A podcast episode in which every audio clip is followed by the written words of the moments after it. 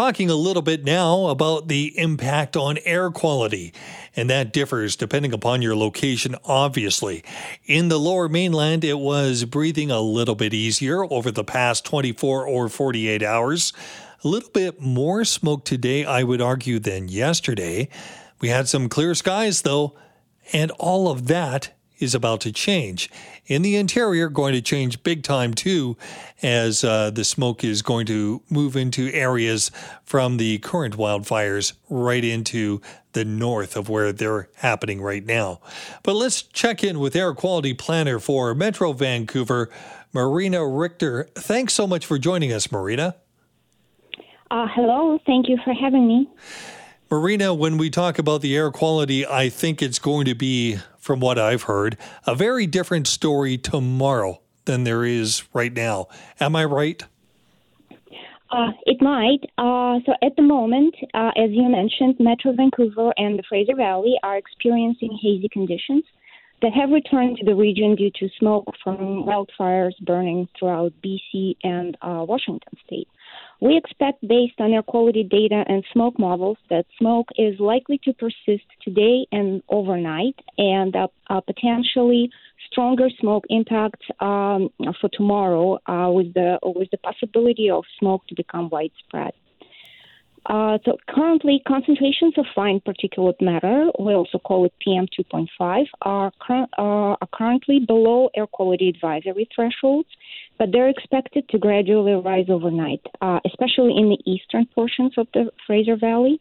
Um, an air quality advisory is possible tomorrow if this trend continues. And um, smoke and wildfire behavior can change quickly, as we know. And uh, we at Metro Vancouver are closely monitoring conditions. When do you issue the air quality advisories? Is it just after a certain scheduled time of checking the particulate matter, or is it when the air actually gets worse?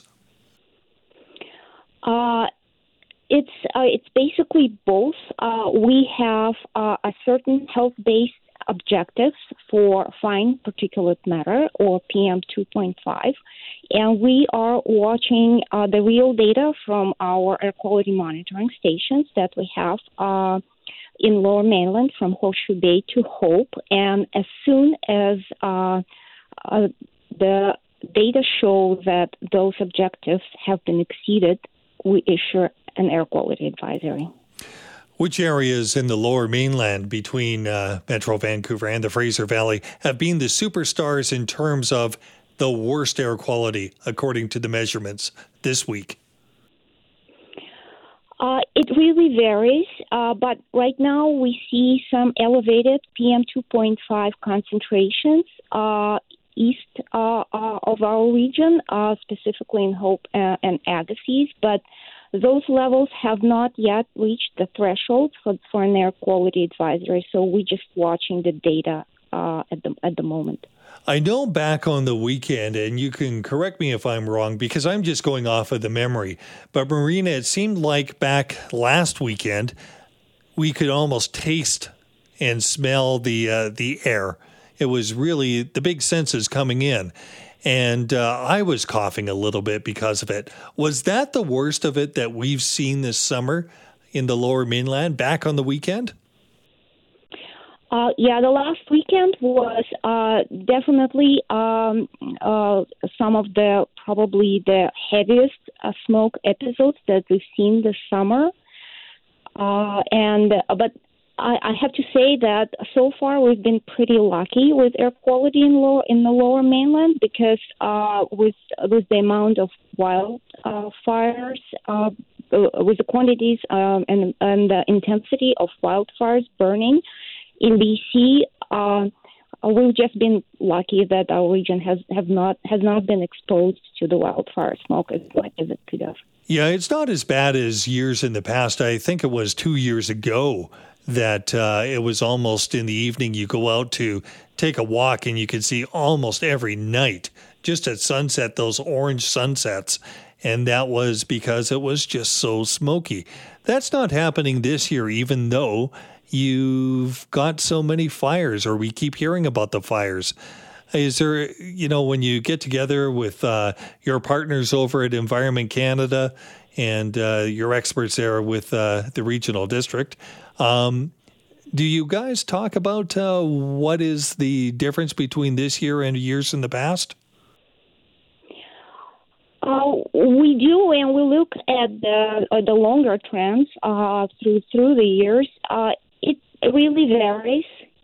Some years could be worse, some years could be better, and the intensity of smoke can also vary depending on uh, uh, the intensity of the wildfires, how close they are to our region, and also uh, depending on meteorological conditions and how fast that smoke can build up in the region. Okay, bottom line, when we come into tomorrow, if there is that, that air quality advisory coming out, what are the recommendations for people? What do they need to do, and who has to heed the warning the most?